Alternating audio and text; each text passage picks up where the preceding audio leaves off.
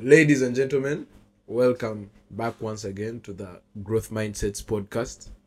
And if you did know, if you didn't hear, uh, the tallies came in, and uh, according to Apple, it's not according to us, we are top business podcast in the country, homegrown. So, for my people in Uganda who are making it happen and everyone who is listening to our podcast from anywhere in the world, we are highly appreciative. We are still stuck to building from our core purpose. If you have not listened to our episode one, that's where we talk about the purpose of this podcast. But still, I'm sure by the time you picked out this one, it speaks to you. So you can listen and then go back and listen to everything we have done. Very interesting conversations. And uh, for today, we still yet have to have another interesting conversation because, I mean, that's what we do. We are here to serve it raw.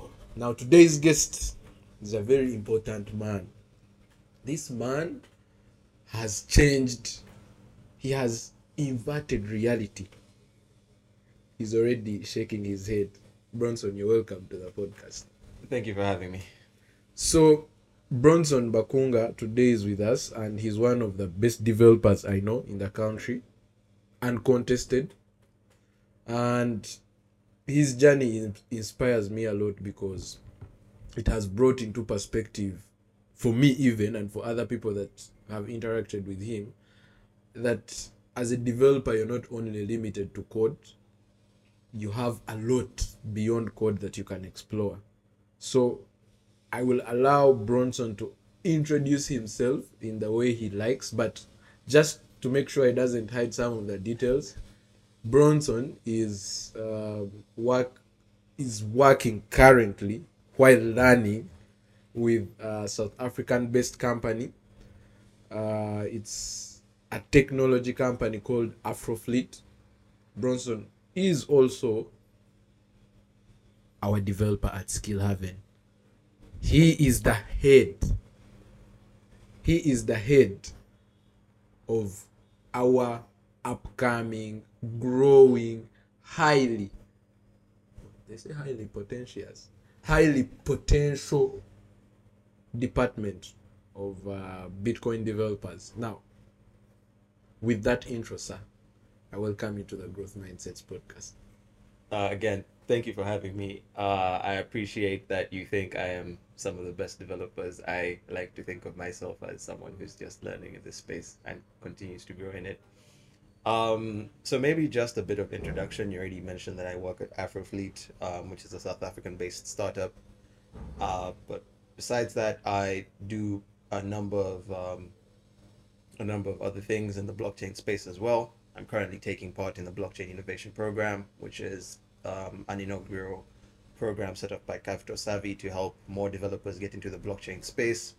Great opportunities and um, so many great talks we've been having over there that just expand the minds of developers. But um, back to the uh, the work stuff. I'm also currently teaching and uh, I do mentoring of other developers um, on the under the Reach platform, which is essentially a platform that targets um, different different Ethereum virtual machine um, blockchains. So Ethereum and all that uh, is inclusive. So yeah, I mean, when it comes to that, I also do have a number of other startups on the side, but uh, I don't think that's relevant for this particular discussion. So, if you are out there and you are wondering why I was giving the intro, you heard the man. Uh, very capable in his ways. I have found him to be very efficient. I think you work for more than like five companies, or work with, or own. I don't know. All those put together. Yeah. But uh, for today's discussion, Bronson, before we even get to your workplace, before we get to how efficient you are in the work you do, I want us to understand and give a background to how many blockchain developers are there, even in the country. So, how do you even arrive to make the decision of, oh, I'm already coding, but I've decided to code on the blockchain? Yeah. just just bring us up to speed. Where does the decision happen? What pushes you to come into the blockchain space, and how have you found it so far? Okay, so at the beginning of this year, um, I believe that was in, uh, if not February, it was in March. I was trying to list down a number of things that I would like to see happen in this um, in this year for me as a developer. I had a great um, year in uh, I think that was 2021 where I really started to expand my knowledge in the development space. So with that, I I thought I would really love to get into blockchain. I'd been sitting seeing it a lot on Twitter, um, especially with the NFT boom, um, the Bored Ape Yacht Club, and uh, all those other NFTs that were booming. I really wanted to know the technology under that. So I wrote it down on a piece of paper, and I was like, I would really love to um, get into the NFT space. And I had a lot that there was um, payments that would pay you for for learning in the space, and I was like, okay, if, if that comes along as well, I'll take it on as a plus. But I, I just kept my options open. So not so long after that, um, almost as if fate heard me or saw me writing down in that on that piece of paper, someone just sent through a link to one of uh, the Google student developer clubs, which is just uh, they're like WhatsApp groups where different people come and they meet uh, on different occasions just to upskill. So I go in there and I see that, and it's literally saying that there's um, a hackathon for Africans specifically that want to learn blockchain, and I get interested in that because it says that you don't need to have any experience with that. So I do, of course, some initial research because I thought there was going to be an interview process and all that, but there wasn't. But I already already had my my my uh, my toes dipped in, into Mhm. understanding the knowledge. So um, when I get in there, it's a six weeks program. I'm running this at the same time as I'm doing school. I think we also have like um, seri- uh, we have our end of semester exams coming up as well. But I look at it in a way that um, I just honestly need to get through this, and I need to obviously, of, course, for one, the money was was was kind of a motivation for for finishing as well because they give you a good amount of money just to finish the program. So I I did that uh, as well, but by the time I got to the end of the six weeks, I was like, wow, this is really what you can do with this. Because there was a number of different programs and, and different projects that were in the space. And I built a game. So it's just a game where it, it's what what you do is that it's uh you have it's a board game. It's almost like chess. But in this case you have a cat on the board and you move the cat to the different tiles. But uh in case you are blocked in on all the sides, then the technically the other player wins but if you as the cat manage to get off the board then you you win that one. So i i built that and was on the blockchain and it's just a way it's just a little fun game where whoever wins takes the money at the end of the day. So everyone's just putting in some cash to play a game a fun game. Um so by the end of that i was like i really want to see where else i can take this because now i had seen um the potential for money making in this space. I had also seen how much i had got i had got to learn maybe not just on the blockchain side but also um just best practices as a developer. And i really wanted to see how far i can take that. So i stuck around obviously.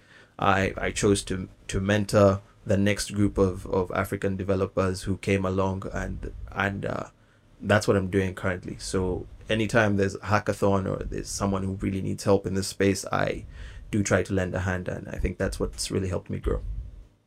What what uh, interests me in your story are two things. One, the fact that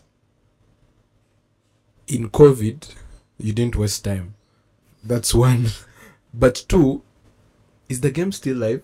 Can someone play it? Um, sadly, I had to take it down because I I haven't yet funded that particular game, but I would love to put it up. Actually, I think it would be great. Okay. So uh, before we even go on to the questions I, I prepared, the discussion we want to have, you talked about being paid to learn. Yeah. If we are speaking into the life of a blockchain developer who is starting out anywhere in year one or sorry, any software developer, Yeah. not blockchain, and they are starting out and they feel like they want to try. Yeah. They are willing to put in a few hours and learn. Yeah. What is the easiest way to get onto such a paid learning program? So interestingly enough, I mean, now it's even more common because it's almost as if all these different blockchains have uh, foundations, and those foundations are responsible for helping um, grow those different blockchains. And it, with that comes the the developer learning uh, experiences where they're willing to put out some cash for developers to actually learn on these different things. But it would be inter- it's actually very interesting that some of the people who took part in the next cohort, I actually got to see people who didn't even know um, the the basics of programming. And this person just tells you, I know that I, I just know how to type, and I want to become a blockchain developer. And that's very interesting because at the end of the six weeks, this person also moves out as not only a blockchain developer, but also they have gained the developer experience along the way. So that goes to show you that it's not just for a specific group of people, or maybe I didn't waste time in 2020, or maybe you are at a certain level where you can just make like a web page and that's all you can do. It's not specific to anyone who's advanced or anything like that. The space is literally open to anyone. And what I would say is that just pick up some developer skills. Right now, the internet is ripe with information, especially when it comes to development. I think Free Code Camp is one of the things that I recommend to anyone. It's an open platform. You don't pay. You don't um, put down any money. You just literally go there, you sign up, and you start learning. So I sell. I tell people go to Free Code Camp.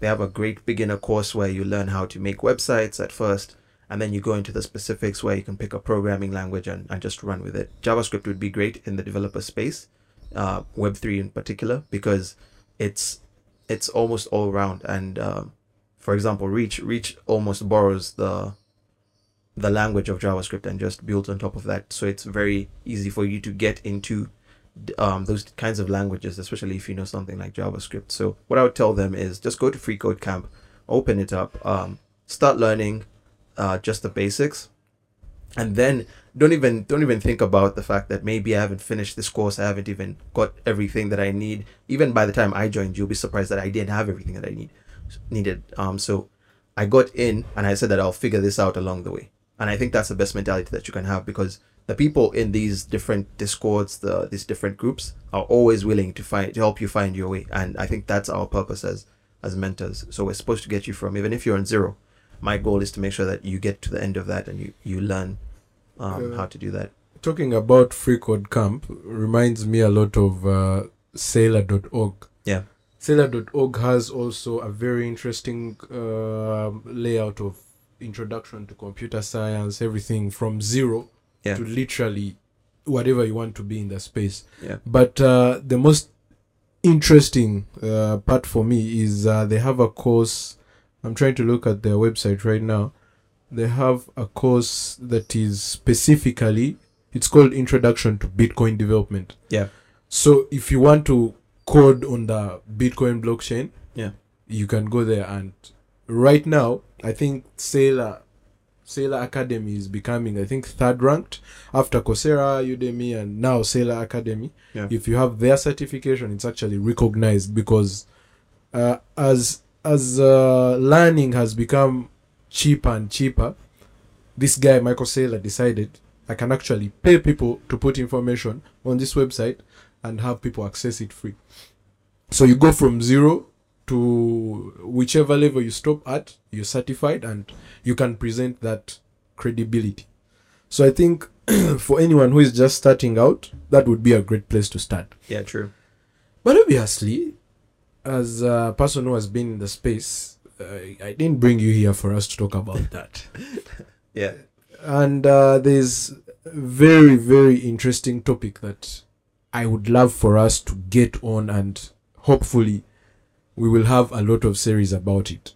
All right then. Proof of stake. You can finish it for me. Versus proof of work. Exactly. You've coded on both. Yeah. You, from what you have shared, you actually started with proof of stake. Yes, I did. Right now, you're you're learning how to code on proof of work. Yes, that's true. What's the difference? What is proof of stake? What is proof of work? To to a person who does not understand what you studied for the last two years or three, Yeah. and they really want to get the basic concept. It's actually like seven months. Actually, it's what I studied for the last seven months. But okay, um, what I would say is proof of stake is what ha- what's happening is uh the users are locking up funds in their wallets or on a contract to make sure that those funds help validate the state of the network and kick out bad actors who might come along and say that hey this transaction is legitimate but if the majority of people who have locked up their funds say that you know that that transaction is actually not not legitimate, then that gets kicked out. So that's how they maintain the security of the blockchain, and that's how they make sure that it's it's all just you know keeping secure. With proof of work, what happens is instead people are going ahead and they are using electricity and all these different resources to um, put a block. For example, I'm going, I'm going to use Bitcoin because I think Mhm. that's the most known proof of work blockchain Yeah. um, like validate these different transactions um, and then that gets them when the majority of the the the miners or these people who are putting in the work come to a conclusion that hey this is the right block then that's accepted so the difference is proof of stake it's essentially like you're just locking up coins um, and then proof of work it's that you're putting in the energy to actually make sure that you're validating these these transactions Now, as we go forward in this discussion, I would love to to make it known to the, our dear audience that I am already biased, and it is always good to disclose such facts. Yeah.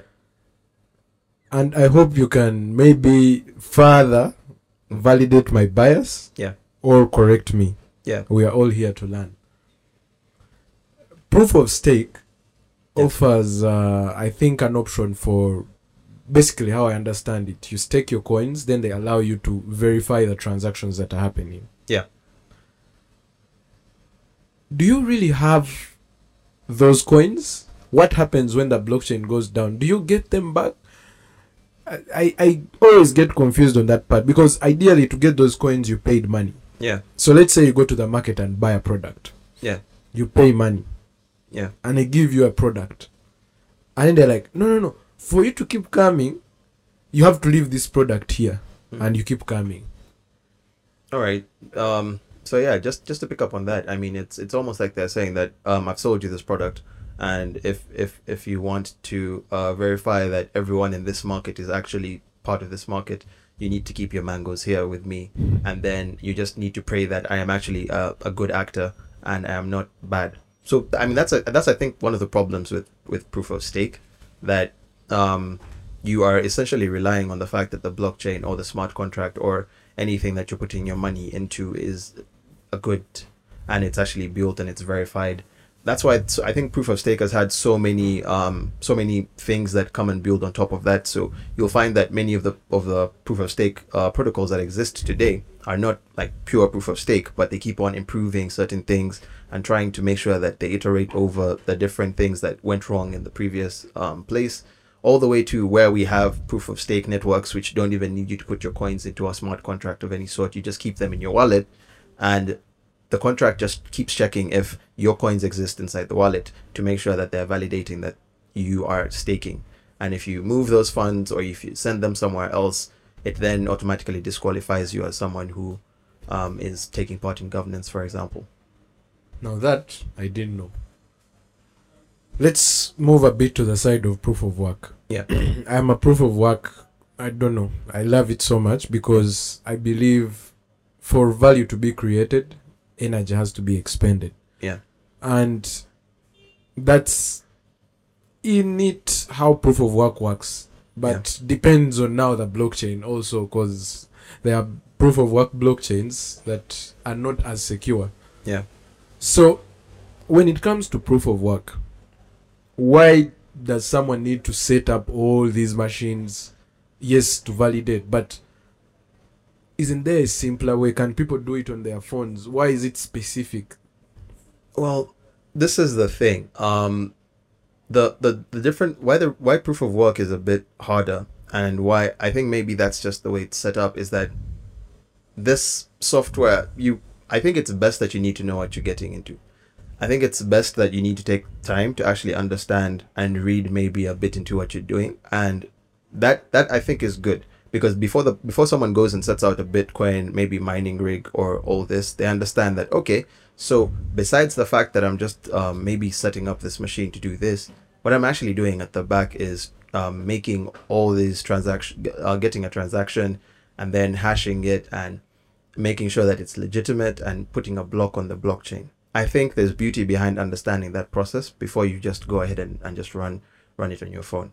So why is it not so easy? I think that's because initially it was it was just it was put out and it was more more develop and i think that's actually the difference as to why that's the reason as to why more developers flock to proof of stake as opposed to proof of work because it's almost like it's it's hard for you to just understand because there's so much you need to understand um and as opposed to proof of stake where they've made it so simple and the education has like been um so great and it has made so so, so much impact whereby people just get in there and they they don't want to learn the hard the hard things.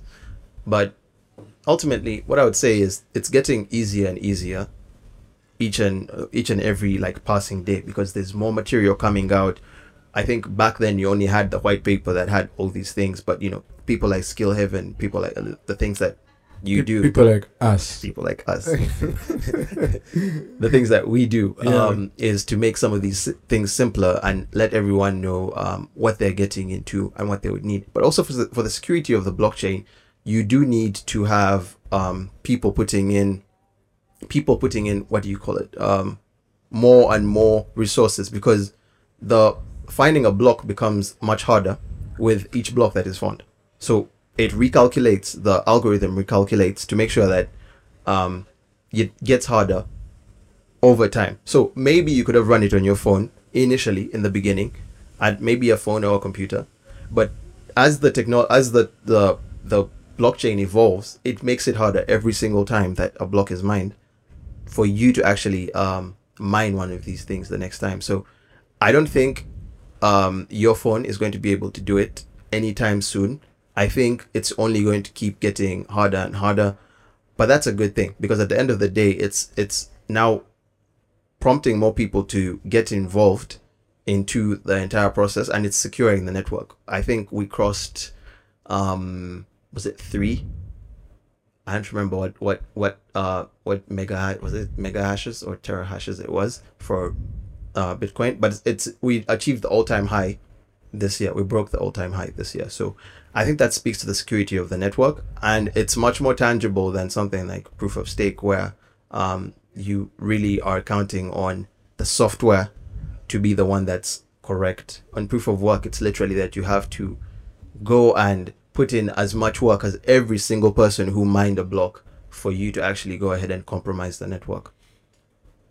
If I get you correctly, Yes. in proof of work, I have if I want to rewrite anything on the blockchain, Yes.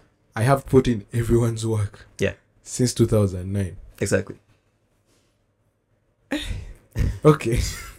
when it comes to proof of stake, if I want to overwrite, Yeah. what do I do? I mean, it's you just need fifty one percent of of that particular of, of that particular blockchain. So if you went into a brand new blockchain and um, you essentially bought maybe more than fifty one percent of their total, or you managed to to somehow control fifty one percent of their total uh, coins in circulation, then you would have compromised that network. But also, there's a possibility of if the smart contract or maybe where this with these funds are being staked is not correctly configured, then you could have, um, you know, the same effect, the same issue. I'm sure I don't have these numbers offhand, but Mm. How is it looking right now when it comes to, let's say, the most famous Ethereum? Yeah. Is the 51% in control of the majority or the minority? So it's tricky because I remember I looked at these numbers at some point and I've been I when I'm going into a blockchain I look at some of these things as to like who's controlling the the majority of the funds, what how many whales exist. But I saw in Ethereum there's way more whales than um way way more whales control a larger percent than it would be on Bitcoin. For Bitcoin I think the whales control about ten percent. Yeah. So you know that I mean that network, even if all these whales decided to come together and try to do something, there's still ninety percent of people who are um Oh no, that that would speak to the price of that. That's different for Bitcoin. Actually, yeah, It's very different. It's very different Yeah, it's Bitcoin. So different it's just even if like your ho- your percentage holding of Bitcoin exactly, does not affect the network. exactly, exactly. So, but Ethereum in this case, if if those whales, I, I think it was about twenty percent. I don't, I don't, I don't know the numbers straight off head. I don't, but it was bigger than the one for Bitcoin. But if um that number grew exponentially, and it was such such a way that these if these guys came together and uh, they had that 50 51 percent then that means that it would it would it wouldn't be good for for the network. But even as it already stands there's i think there's a number of whales whales in ethereum. That might piss off a, a number of ethereum people but i'm just i'm just the- saying. Ideally, we have to analyze things from reality. yeah true. These are numbers that are accessible, and these are some of the things that make me more biased. But I will try not to be biased. Let's come back. Which problem was Ethereum solving? Because uh, proof of work came in first Yeah. with Bitcoin and all the other Bitcoin wannabes, the Litecoins, dark coins, whatever coin happened before Ethereum. Yeah. What do you think from developer perspective? Yeah. Pushed Vitalik, Gavin Wood, and uh, all these guys that were part of the initial Ethereum. And I say initial because I want to bring you there because there are like three types of Ethereum yeah the initial thesis of Ethereum, what what led them to thinking of an imaginary, as they call it, Ethereum virtual machine? okay so when i uh I'll, I'll i'll try to i'll try to bring out what i know so far i haven't really gone into as far back as as that story because that when you go through the timeline of bitcoin all the way up to here I, I think it's something very interesting that you'd want that you'd want to follow up but i haven't really gone down that route. But what i do know is um they did start out as proof of work as well. So that's that's interesting. So they started out as proof of work and then um they essentially wanted to bring smart contracts on board and they wanted to i think provide more uh, options in terms of what you can do with the blockchain. So they brought smart contracts they brought um, a bunch of different tokens being um, the nfts um, maybe soulbound tokens which are more more new than the nfts um, but and then you move i think they, the move to proof of stake was mostly to do with environmental concerns or maybe that was one of the things but you you see that it's it's the fact that they want they wanted to do more. But interestingly enough like when you look at uh, bitcoin and how it exists currently there's actually a way for you to sort of do smart contract logic within with with bitcoin script. And it's interesting because that functionality does exist. I mean it's not as robust as what exists on um ethereum for example. The new Ethereum, Yes, I would say. I mean, it's, because uh, and and let's let's not be quick to leave this point. yeah, There's Ethereum Classic. exactly. Ethereum Classic was the proof of work, right? Exact- I'll, I'll say that. Yeah, Then there's Ethereum 1.0. yeah, They the co- the the move from proof of work to proof of stake Yeah. partially. yeah. Which one was hacked? Because there's, there's an Ethereum. Um, Okay, okay. For for someone who doesn't understand this, are these different blockchains? Essentially, how do they manage to move from being a proof of work yeah, to being a proof of stake in version one, a Yeah. proof of stake in version two?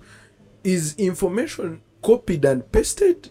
yeah. Like, how do they achieve that transition to find that there's an old Ethereum Classic and Hmm. a new Ethereum? So that's actually a very good question. So what happens is, um, in the Bitcoin white paper, um, they, the the the idea was if ever there's uh, a point if uh, maybe something went extremely wrong, or the something we needed to change, something was so important needed to change, there was the ability for you to hard fork or have something which is a fork, which is essentially like me getting a copy of um, maybe, for example, this water bottle. I get an exact copy of that, and then I can continue adding water to it. I've already taken some of the water, right? But I can continue adding water from literally where it stopped. So um, maybe something that we need to note is that when you're running these these softwares, obviously the blockchain is being um, up, stored and up and, and, and updated. But if I changed, if I took a snapshot of everything that's been happening, and then I changed the software, but I kept I kept um, everything that was on the other side in terms of the transactions and everything, and I carried it over, then that essentially is what we would call a fork. I mean, that's a very loose explanation, but it's just the easiest way I can explain it. So that's how you get a fork, and it's you just kill off the other one, the other software, or it might still be running. For example, in the case of um, Luna and Luna Classic, where Luna Classic is still running and Luna is running now, Yeah. but um, then you essentially have that the transactions you had before have also happened, and then you've just started off almost as if um, on a new on a new um, on a new branch. Maybe that's how I can say. So the let's the beginning of, uh, for example, Ethereum 1.0. Yeah. The first Genesis block of that blockchain. Yeah. Is, does it have a hash of the previous? How how do they link them to know that this person owned these tokens on the previous?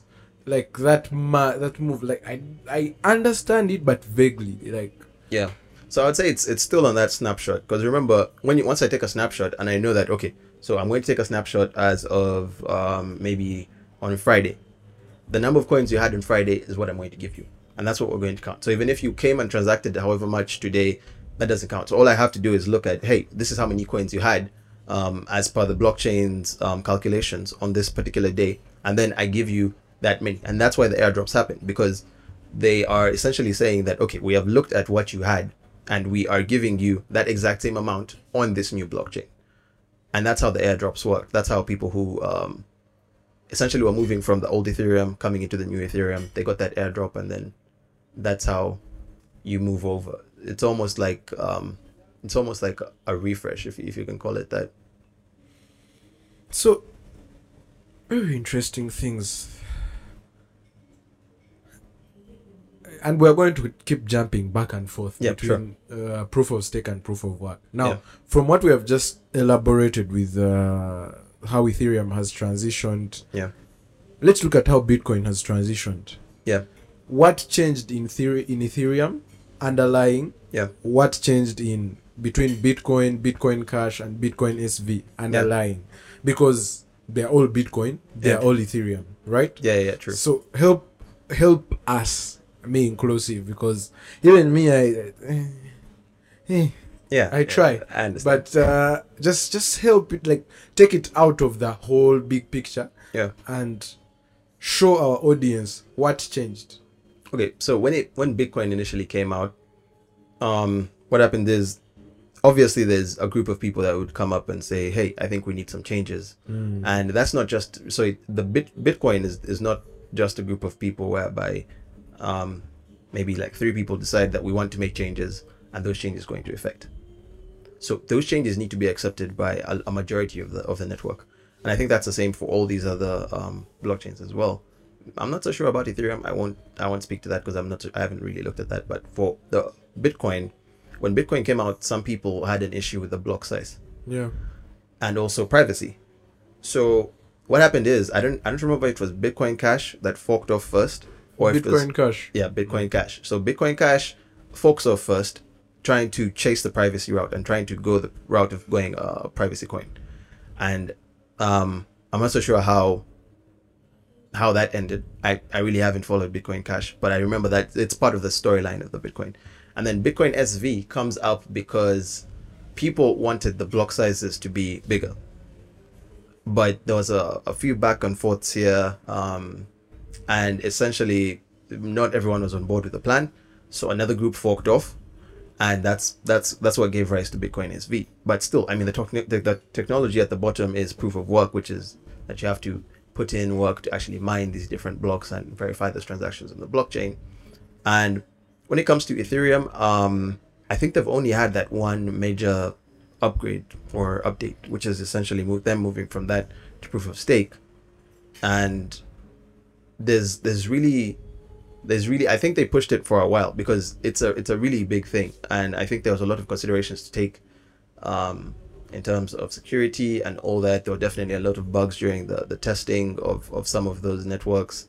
Thankfully, they, they just happened in the in those test nets. So, what I would say is that the Bitcoin story is literally, I think the things that really stand out is the fact that, and actually that I think that's a good thing that there's deliberation, but unless the entire or a large majority of the network accepts to have some of these changes, you're really not going to have that. So I think it speaks to the security and the, the greatness of the software because you know something's great if you're not changing it every five seconds. And it also speaks to the reliability. Ethereum is going through a lot more um, iterations, and I know they're still going. They're still going because they have to shard the network. I think that's their next bit. And then they have to uh, make sure that they reduce the gas fees. What is sharding, bro? What? what Okay, I'm sorry. what I'm you sorry. saying, I'm sorry. man? I'm sorry. I'm sorry. First, forgive us. No, no, no. we are gentle, Yeah. young learners.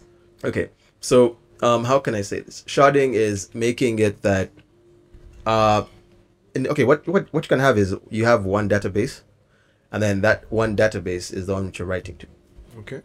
And then sharding is just that I can break up these different, I can make uh, multiple databases, and then I'm writing to the, I'm writing to those, so that helps improve, I believe it's write times, speed of transactions. Okay. and then um but it doesn't do anything to change the gas fees. So it's it's essentially like ethereum has to go through two more phases to make sure that it even solves i think the biggest problem for adoption right now for their adoption right now which is the gas fees so um yeah i think that's that's that on that I think you answered my question. Now let me let me uh, twist it a bit. right right So, if we look at the underlying code yeah of uh, Bitcoin, yeah Bitcoin Cash, Yep. and Bitcoin SV, Yep. are they the same thing? The people who had Bitcoins on the first Bitcoin, Hmm. did they get new Bitcoin on Bitcoin Cash? And did they again get new Bitcoin on Bitcoin SV? Like, what makes me wonder is, uh, and I've, I've not been, uh, I'm asking these questions because they are confusing. yeah That's the truth. Because one moment you hear that if you had Bitcoin, the other side it can be uh, transferred and put on Bitcoin SV. Takes the Bitcoin Yeah. that I had on the first Bitcoin, like on the first Bitcoin blockchain, which is still in existence? For example, someone who had Ethereum yeah Classic, yeah did they hand over their Ethereum to the Ethereum Foundation or whoever yeah to get the new Ethereum. Like at the end of the day, I ask such a question because the people who are creating these hard forks yeah can they retain value through that process? Because if if someone is being given your old Bitcoin yeah and they're giving you their new Bitcoin, Mm. then that means they still have yours. Well, look at it this way, right? Mm. So, in case in cases where there are hard forks, always there's going to be some way in which they give you either an equivalent or a bit less. Maybe they take into consideration some some things. Maybe the number. Do they take the old one? That's my question. No, no, no, no. Where does it go? Now this is the thing. It's it's it's in the software, right? So Yeah. if if if I had a database that says that you have 12 Bitcoin, right? And I decided that I was going to branch off of that. When I branch, you're still going to have 12 Bitcoin. But now the question is, in terms of my new token, what is the equivalent of that? So that's that's usually where those like initial um like airdrops come in. And I know um I'm going to give the examples that I've seen maybe in my lifetime. So um Luna in particular, they took a snapshot and they said that okay, Luna Classic, you had this many thousand Luna in your wallet.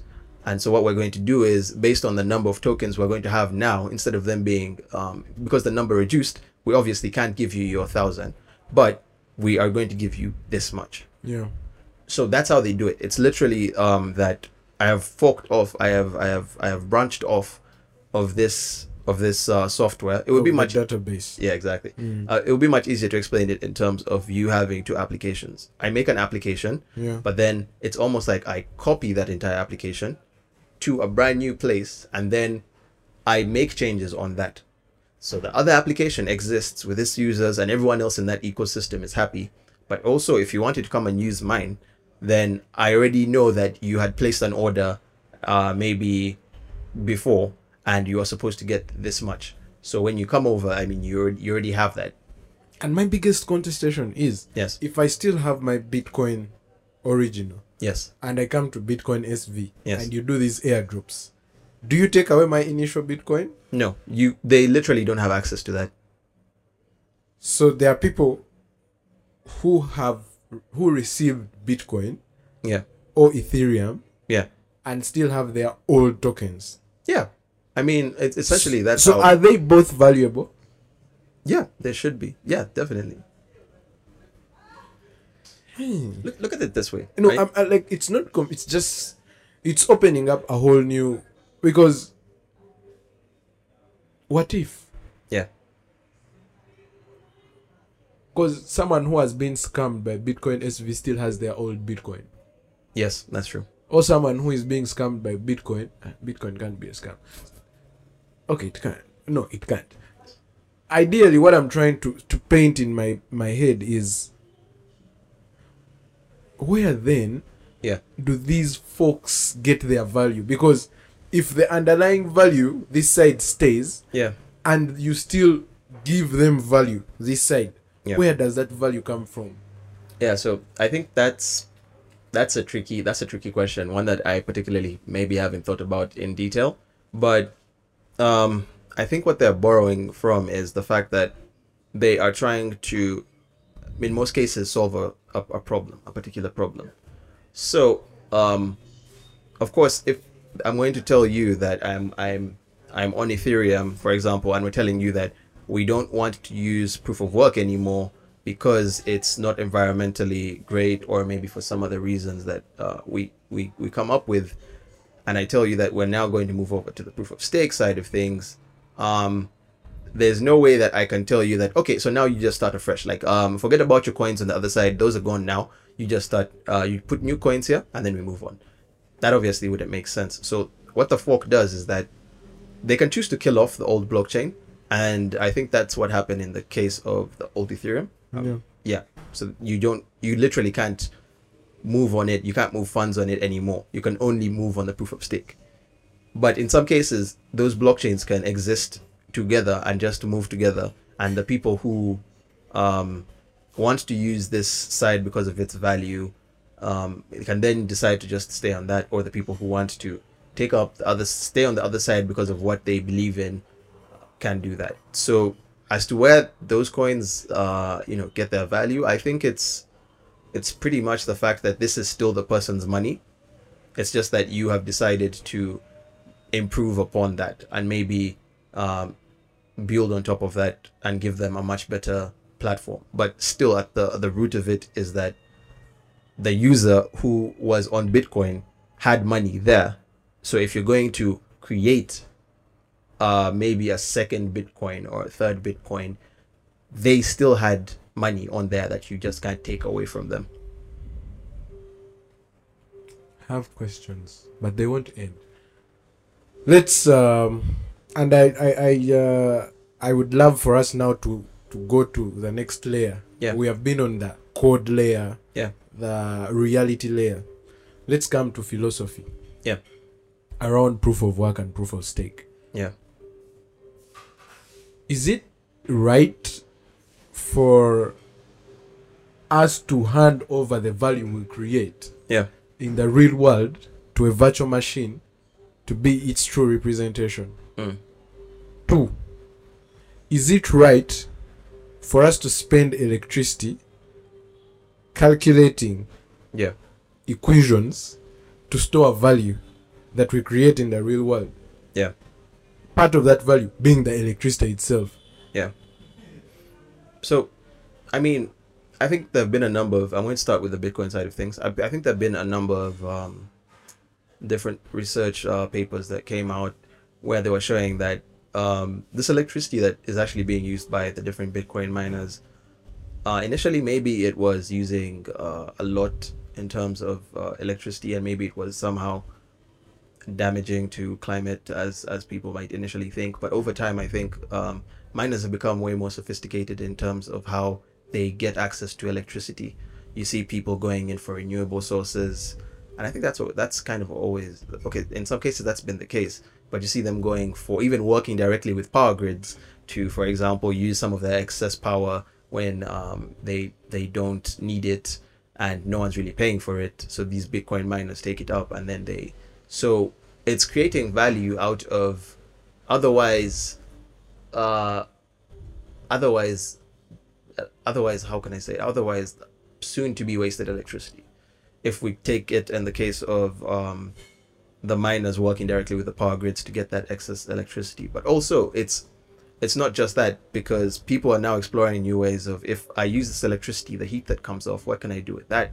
You know, um, and then also the fact that these miners themselves are taking up initiatives to have maybe solar electricity or like wind powered electricity that they can then supply back exactly, and they can then supply back to their different communities and and help. So in terms of the value that's created out of this, I think we're exploring way more. We're thinking way more out of just run the run the miner and just have it running, and we're thinking more about how we can actually also help our communities and stuff like that. So I think um, in terms of mining on on Bitcoin, I think it's it's it's worth it. Like in terms of the security, you honestly can't beat you can't beat it right now because if there's that many people validating transactions, it's extremely hard. I don't really think there's a possibility of you just waking up and trying to um, catch up and you know break the you know find finding a way to break all the security implementations that exist in Bitcoin. And I could go on about them, and it's really it's really it's really beautiful to actually see that they thought that much about something something like that because the security of the blockchain is definitely um, some of the like its selling point. So if it's secure and it's it's it's that good, then I really don't think there's a reason as to why you shouldn't trade some electricity or some power to make sure that you get that value out to people.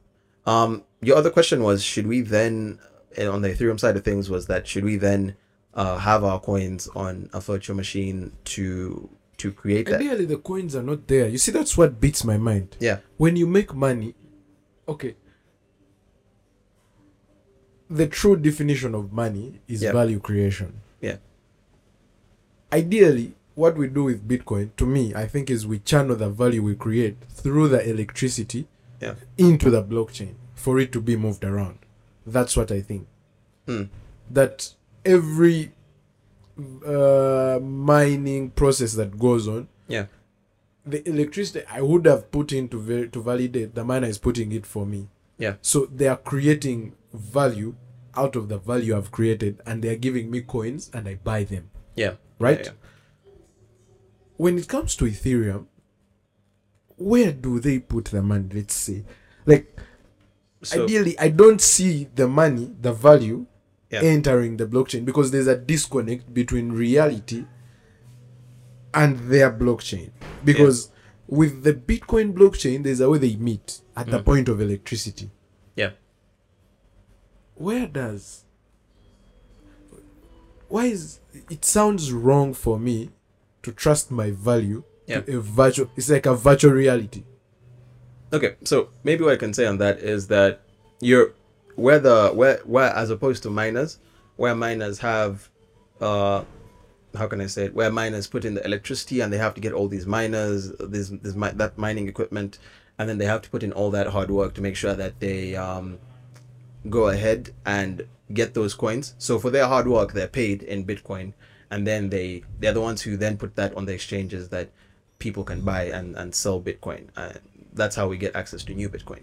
So you're asking maybe to understand how it works in Ethereum is that if I give them my coins right now and I tell them that I am going to maybe stake Ethereum, stake something like Polkadot or any of these other um, staking things, um, staking coins, for example, they'll literally hold my hold my money in for a particular period of time. So maybe they'll say that that's one month, that's two months, and at the end of that time period, they'll be like, okay, so you kept your coins uh, maybe with us, or you kept your coins in a particular smart contract or on your wallet for this peri- period of time, and you helped validate that um, these transactions are, are correct. So we're going to give you back this much. So essentially, it's it's that the miners, you have now become a miner. The only difference is you don't have the expensive equipment. You don't have the putting in of electricity. You just have the fact that you're locking up your coins somewhere to make sure that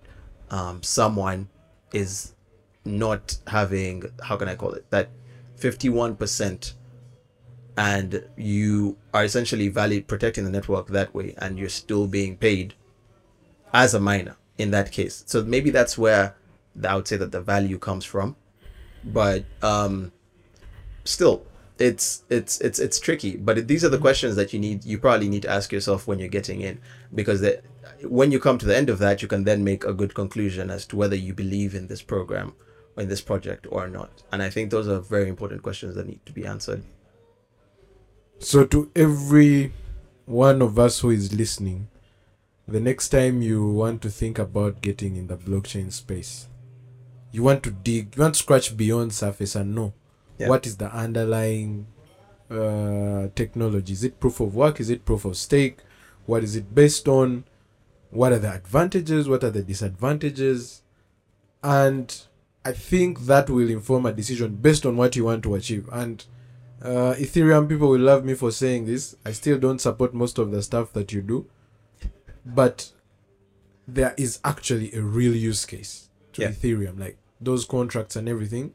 Until Bitcoin is able to execute them well, as well as Ethereum does, it might not, it might never. Ethereum has a use case, yeah but the ideas, the philosophy, it, it leaves me afraid a bit to find that there's a foundation, then the foundation can vote to edit.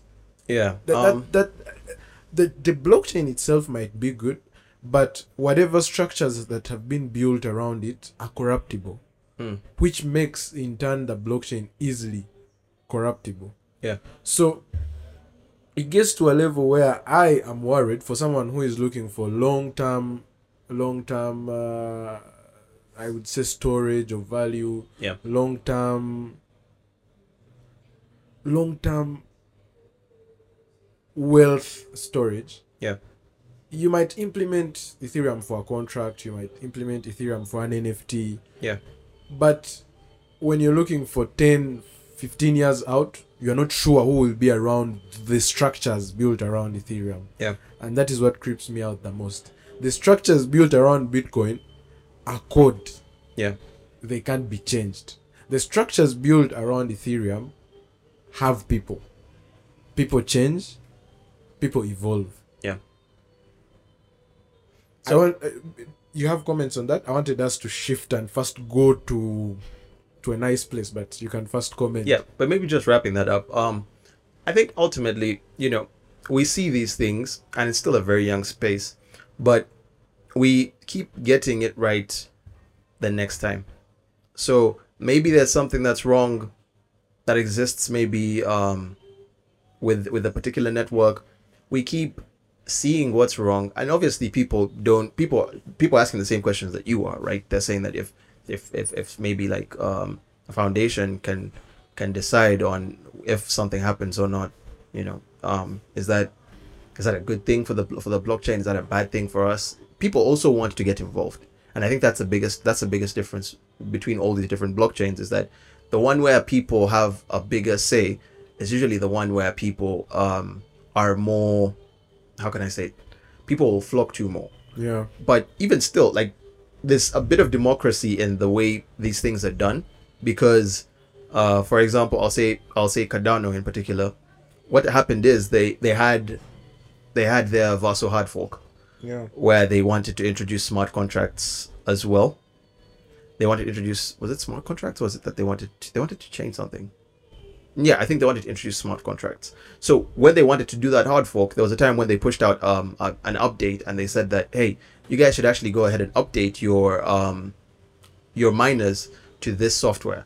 And they had tested it and the miners had tested it out. Oh no there was a test in the testnet Yeah. where people had tested it and they had found that there was something wrong. And the miners refused. So they didn't go ahead with that. So yeah the miners actually refused to update to that particular version and it delayed them by a bit because they had to go then go and, and you know make a few tweaks to that so Yeah. i think that as much as we might think that there's no real democracy in these systems you find that if the miners are really after making sure that the people get value at the end of the day they almost have that say of saying that we won't update our our miners to that version so you know if you can if you can't if you can't fix the problem that exists within there then we won't do that so i think it's it's also very interesting that there exists some systems of of making things um better but at the end of the day i mean when you when you look at the fact that uh, you know with with Bitcoin, some of that stuff doesn't doesn't really exist, and you don't really have to like think too much about it. But I think it's just one of those things where wherever you start out, I think it's great.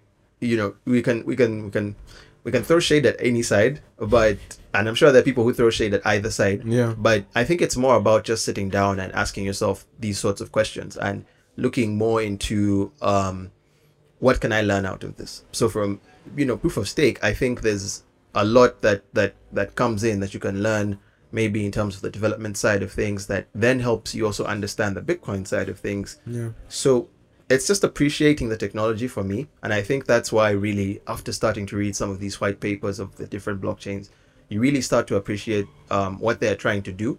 And maybe they haven't executed it right, but I, again, I, I'm very confident in the fact that we can keep getting this right over time. Okay, so uh, I wanted to throw us off a bit. All right then. We have talked about a lot of geek stuff. I'm sure Yeah. someone who who is trying so hard because of how much they like the Growth Mindsets podcast is like, oh God, God, God, when are- when are they talking about Bronson's personal life? So what does Bronson do when he's not coding? Uh, wow, that's an interesting one. Because I mean, you you you are not always on the blockchain, right? No, no, Yeah, no. I don't. I don't live on the blockchain. I don't live on the blockchain. So where is Bronson yeah. after the the, the laptop is closed? Who is Hmm. he? What does he like? What does he do? Does he have a sport? Yeah. Does he have a girlfriend? Uh, where do you spend your money? Do you spend Yeah. your money? do you take financial classes because you earn some money? Like now we have those questions that are out of the technical stuff. All right. Um, lots of interesting questions that you have there. Uh, I don't. I don't know which ones to start with. You can Uh, start with a girlfriend. Uh, no, no, no. Sadly, sadly, not, not yet. Yet. Ladies, if you are um, in our audience, you see, growth mindsets, growth is what we have brought. So, write a small message, leave it in the comments. We shall get it to Bronson for you. Yeah, you you never know. You have to strategize and uh, position yourself in areas where you might benefit. Um, for, I, I- don't know. I don't know. I don't know if I don't know why my boss is trying to to plug this, but we'll we'll see what happens. We'll see what happens. Yeah. Yeah. So, what what makes you fun? Because coding is not fun for yeah, most people. yeah. it, it, it's not. It, it's kind of fun to some extent, but uh, there there are weeks where you will genuinely be asking yourself, "Why do I do this?" So uh, essentially, when I put down the laptop and stuff like that, I do like to read. Um, I read some some books. I also do um, play chess from time to time. I'm not great at it. Some of your favorite reads for our audience to pick on. Um, I really think Jordan Peterson is a great book, especially um, Twelve Rules for Life. Great book, great book. I think if you if you really want to um, sit down and just get your life in order, especially as a person who doesn't really know um, where it's going or like what how exactly you can even get that started. That book, um, especially during the COVID time when I sat down and I read it, yeah, really changed the way I look at things. So yeah, that's it for the for the for the books. I also do. Uh, I also have read Dale Carnegie, uh, How to Win Friends and Influence People. Great book. I mean, these are all, I would say, books that essentially someone should should at least, even if you don't read the entire thing, just read one chapter, read two chapters. I think they will really change your life. So um, yeah, that's it for books. I mean, there's there's plenty more I could go on, but Yeah. So, books, chess. Not good at chess. yeah. How much do you earn? That's a, that's a tricky question. That, that's a very tricky question. But uh, what I will say is, Upwards of. Uh, I can't give I can't give Please, specifics. please just say upwards of something. I'll have to consult with my lawyer to know if I can give out this information. But uh, I I mean I, I can just speak on um what Reach and what these other programs maybe give out to give people some perspective. Um, so Reach as a mentor, they will give you um about give or take 200 300 dollars per group that you train. So that's just for the mentoring side of things. No. And um, if you choose to take part, part in a hackathon, they will give you about um, a thousand dollars to finish the hackathon. They'll give you um, maybe two fifty dollars to write a blog and stuff like that.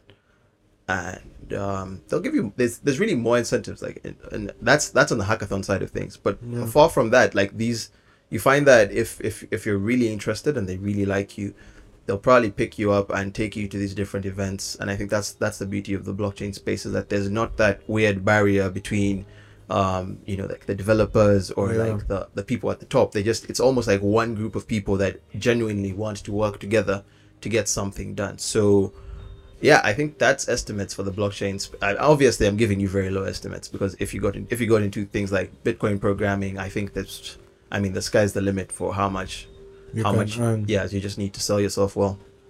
Well, uh, been such a great discussion. I would love to now, uh, and for our audience, this is the first time I'm I'm doing this. I've been picking up a few tips. We're going to have a few wildcard questions. All right, What's your take on Kanye West? Kanye West. Uh, as a music producer, oh yeah, I did mention that I produce music on the side. I also, I also produce music. I do many things. I do. You also repair computers. I also repair computers. you also I play Minecraft on my on my free time. I think I also I just do a bunch of stuff. I think I think if, if it's if it's a tutorial for it on YouTube, I'll probably do it. Let's have your take on Kanye West. Best Is he producer- crazy? Best producer of our generation. Some of the things he said recently, I do not back them up. But in terms of his music and in terms of uh, what he's been able to achieve, I think there's a lot that you can pick from him, um, and his determination, his drive, his way of thinking in terms of going out there and just doing something that hasn't been done yet. Um, I would say that that's all. That's all great, and I, I just for me the music is like the greatest, the greatest part because starting if you actually do producing and you sit down and you think, how did this guy even get this idea for some of these songs? Yeah, I, I think it's really, it's really great. And uh, another wild card question. Okay. Uh, I'm going to go ahead and read a tweet that uh, was recently published about. Um, let me bring it up just a moment. I want to read it in its trueness. Yeah. Mm, Some of the greatest scams that have existed in our generation. Uh, I think I think I know I know where you're going. you- you know where I'm going. yeah, I think I know where you're going. Uh, just, just, just, just hint on that. Yeah. are we are we sure we know what mainstream media is doing to us because and i'm failing to find it uh, let me see Yeah, but just to go on that, I mean, it's crazy because you say that, but I haven't watched news. I think in almost three. who still watches news i always try to bring the aspect of news in and no one watches news My mom tells me to watch news from time to time because apparently they there might be something going on and we'll never know about it. But I mean, yeah, that's that's also a valid point. But I I think I I moved off news because of the way it tries to conscrew uh the world and try to make you think that the world is this negative place where a lot of bad things are happening and it's a constant, you know, bad things, bad things, bad things. But in trueness, all you're doing is like making yourself cynical in the way you think about people and the way you think about things. In trueness, there are actually like good things that do happen on a daily basis as well. And unfortunately, our news has taken time to cut those out and only give us a particular picture in terms of Uganda, like in particularly in Yeah. Uganda. So, um, I'm very selective about the things that I take in. I don't like to have my timeline cut, cluttered with uh, particularly positive things, maybe that stuff of, um, you know, like quotes and, and all that. And also, I don't want to have like the cynical route where, you know, there's there, there are people telling you that this is happening e- every single day. I just like to take in um, as much information as I can control. So if it's something about tech, I like that. If it's if it's maybe just general news, I, I can take that in as well. But if it has uh, anything that really uh, I think is not going to be of help to me, I try to keep that out of my mind space. as i find the tweet i'll read it uh, do you think ai will replace us that's a tricky one. That's a tricky one. Yeah. Actually, today morning I was actually reading uh, a statement where a lady went ahead and put in her journal uh, from when she was about eight years old, and she put uh, the different entries into her diary into I think it was not Chat GPT, I think it was uh, GPT three, the one which came before, and it generated a version, an AI version of her younger self and it's very interesting in such a way that she had all these questions and she had all these doubts about herself ever since she was a kid. And she was have, able to have a conversation one-on-one with that ai and she says that it helped her come to some sort of uh, closure whereby she asked it a question about how far she's made it. And the ai said that i'm proud of you regardless of how far you know you've made it. And it just took it from just maybe like let's say 40 pages of what she fed it. So I started to think, what what then happens if we give it more data? What then happens if I go through your whole Facebook his- your whole Facebook history, your all your messages, all your pictures, and I give it that much data, and I give it a good amount of time? I mean, I could literally reconstruct a version of you and have your thoughts in there. Maybe not all the thoughts, maybe not your negative thoughts because you don't display those as often in in in in texts and and and and stuff like that but of course with things like neuralink where we can now get you know everything that you're thinking at a particular point in time i think you might be able to reconstruct how people maybe do things and think and it's a very crazy time to be alive that's all i'll say but i don't think at any one point um, we should be worried about it in the short term The debater in him came out. Yeah. I'm going to ask the question again. Do you think AI will, at least, okay, to a larger extent, Yeah. take away the role of a human being? in the workplace Anywhere, to a larger extent, like worldwide, like could be workplace, could be playground, could be driving, yeah anywhere. So I think when you understand the psychology behind like maybe how businesses work is that businesses gravitate towards um, ways they can make more money, and I think that's what investors want to see. So if an investor wakes up and tells you, "Hey, you know what? ChatGPT is doing the exact same thing as one of your employees, or like a thousand of your employees, and it's free, or it's charging us like maybe ten dollars a month."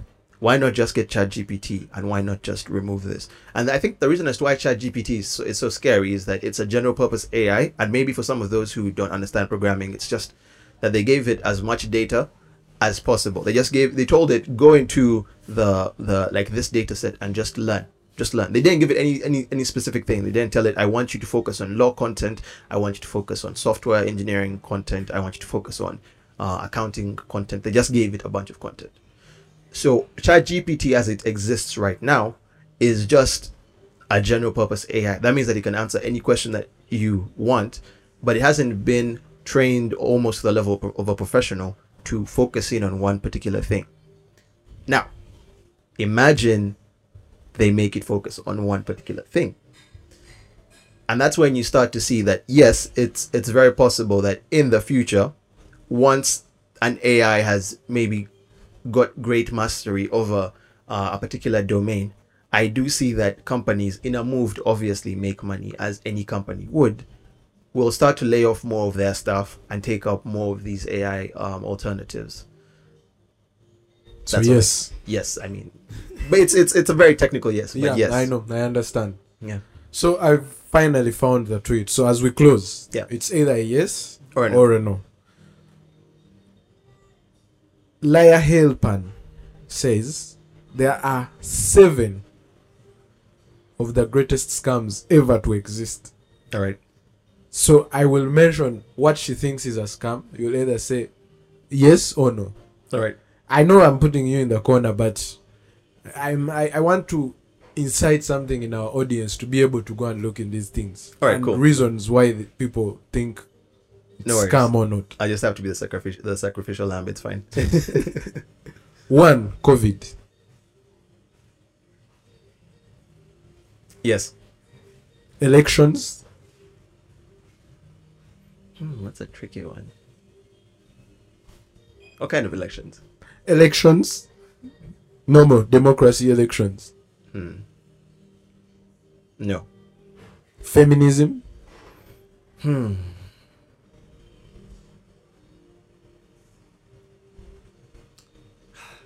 Wow. It's either a yes or a no. Yeah, Feminism, I'm, I'm, I'm seeing that. I'm seeing that. No. gender studies, What what what would gender studies entail in this case? let me let me simplify it for you. All right. Choosing sex. Hmm. The idea of oh a man can be a woman, a woman can be a man, it's choice, what all that.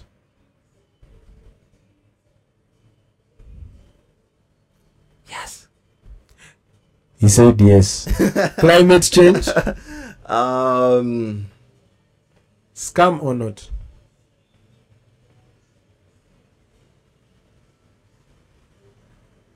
Hmm. Hmm. That's a tricky one, actually. That all of them have been tricky. I'll I'll, I'll say I'll say that. But uh, climate change. Hmm. No, I, I won't say. Not a scam. The food pyramid. The food pyramid, just to break it down a bit. You're more likely to gain weight if you eat proteins, or or you have to keep a certain diet, or now the veg. You know, there's a time when meat was the in thing. Yeah. Then we've had a phase, and it's currently growing out, where vegetables, a vegetable diet was like the in thing. Yeah. Now we are moving back to meat. I can literally feel it in my algorithm Hmm. that there's a time I didn't experience the Schwarzenegger time, the time of Superman 1, all those guys, the depiction was eat a lot of meat, eat a lot of protein. If you remember Rocky 1, Rocky 2, that time, they would show that to get efficient, he would eat a lot of meat and Yeah. eat a lot of eggs. So as Schwarzenegger, meat, eggs. That's the time the burgers were in, a lot of McDonald's, what, protein content. Then we shifted to a time where everyone was talking about, oh, athletic greens, oh, it, uh, if you look at most of the, the YouTubers who are into health and physical exercises, they are Yeah. talking about vegetable, a vegetarian diet. Yeah. Now, slowly, I have seen it transition. It has started with about a few things, but it's now on, oh, meat. Meat is the best. It's starting to come back in a way I can feel it. So, Yeah. the food pyramid, scam or not scam? Scam. Lastly, the education system. Scam. Scam. I, I, I can't even say anything else. Scam. Okay. So, obviously, we are winding down. Thank Yep. you very much for being with us. Thank you for having me. Uh, I am not. I've not used Chat GPT. I don't know. You should.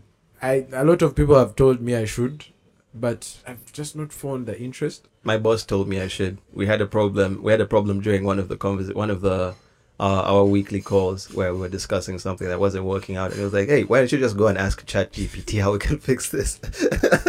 so it's all. It's almost like um, it's it's one of those things where you just give it a question and it will give you an answer. Yeah. Do you, anyway? Now, when I ask, do you think it will give you the right answer? Then I become a Jordan Peterson myself. What is the right?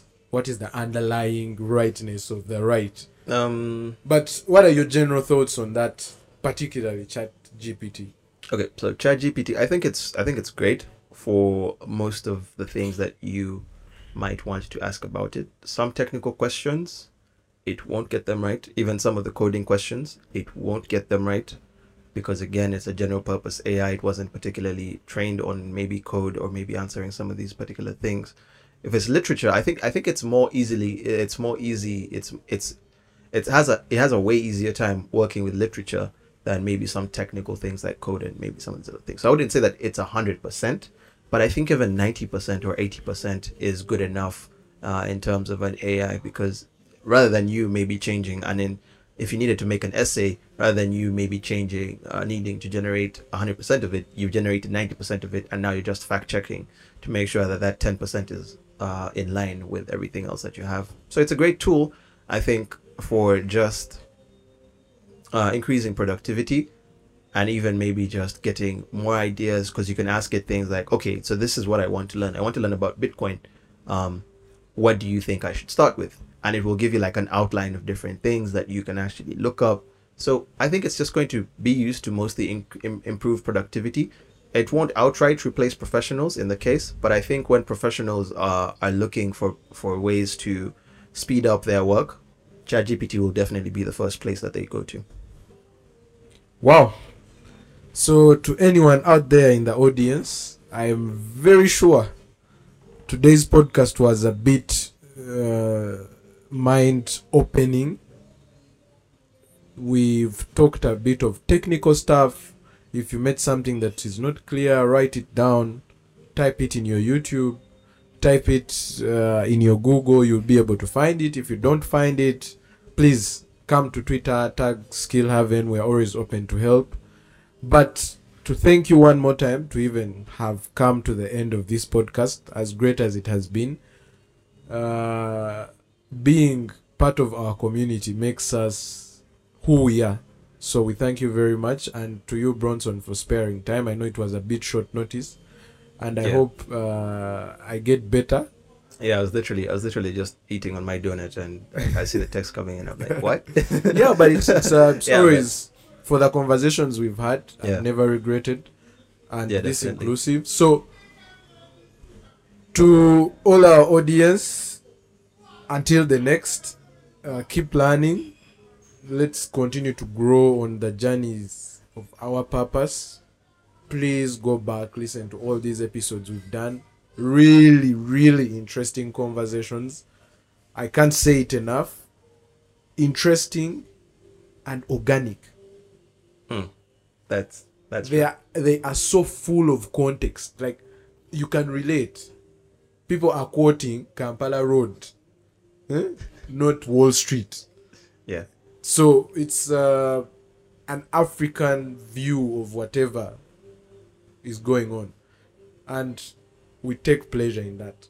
yeah, See you on the next. Thank you very much. Any closing remarks for our audience? yeah. Um, Can they follow you? Do you yeah, like, definitely, or- definitely. I I don't do Instagram. Do people do people follow people on GitHub? You you, You can actually. You guys usually talk about GitHub. You can. There's not much there, but I mean, you can. so uh, I don't do Instagram. Uh, most of these other social networks I really don't uh, do. I do exist on Twitter and I do exist on WhatsApp. I don't know if giving out my information on uh, my WhatsApp. Information Well, the Twitter great. is okay. yeah, Twitter's good enough. Yeah. So that's um at Bron um I don't even know how to say this. Let me just let me just spell it out. It's Yeah. at B R O N S N four.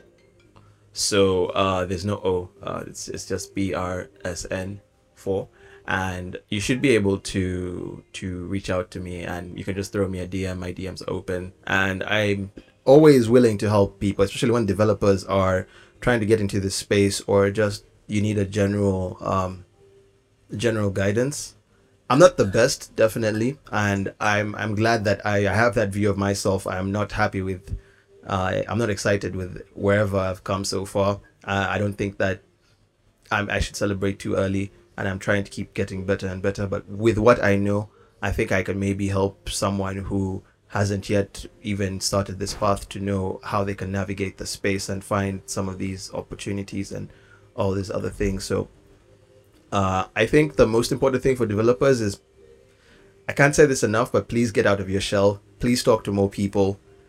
Um, I think Web3 is a space that is more about people getting to know each other and interact with each other and help each other. And I think the best skill that you can build in Web3 and as a developer is going out is having that soft skill and being able to approach people, even people who you think won't won't respond to you. I think that's the best thing that you can do because that is how you get exposure to different opportunities and that's how you always um, come out on top of other developers who don't have as many soft skills. So I think, yeah, that's it. But um, most importantly, um, just be consistent and keep learning. Even if you don't do seven days a week, even if you at least do three days a week, but just just be consistent about it. I think you've had enough. Really. We are appreciative of your time and your kind words. If you are a listener and you have reached this far, you can't convince me that you have gone away with nothing. So, with all the pleasure, I would love to end this podcast and ask you to please leave us a review. There's that place where you can review down there in your podcasts. We're also trying to make it. Okay? Thank you to all our listeners around the world. We love you. We have quite the big audience in the US. We have, I mean, we have audiences everywhere. Thank you very much and keep coming. If you have ideas that you want to share with us about what we can do for the podcast, some people you would love to be brought on, feel free to shoot me a DM on Twitter at Brindon Mwine. Our partners at the Baka Studio, Baka is on Twitter at Baka David. We are setting up a YouTube channel, a lot in stock, but we build slowly and consistently, like uh, Bronson has said. Until the next, guys. Thank you very much.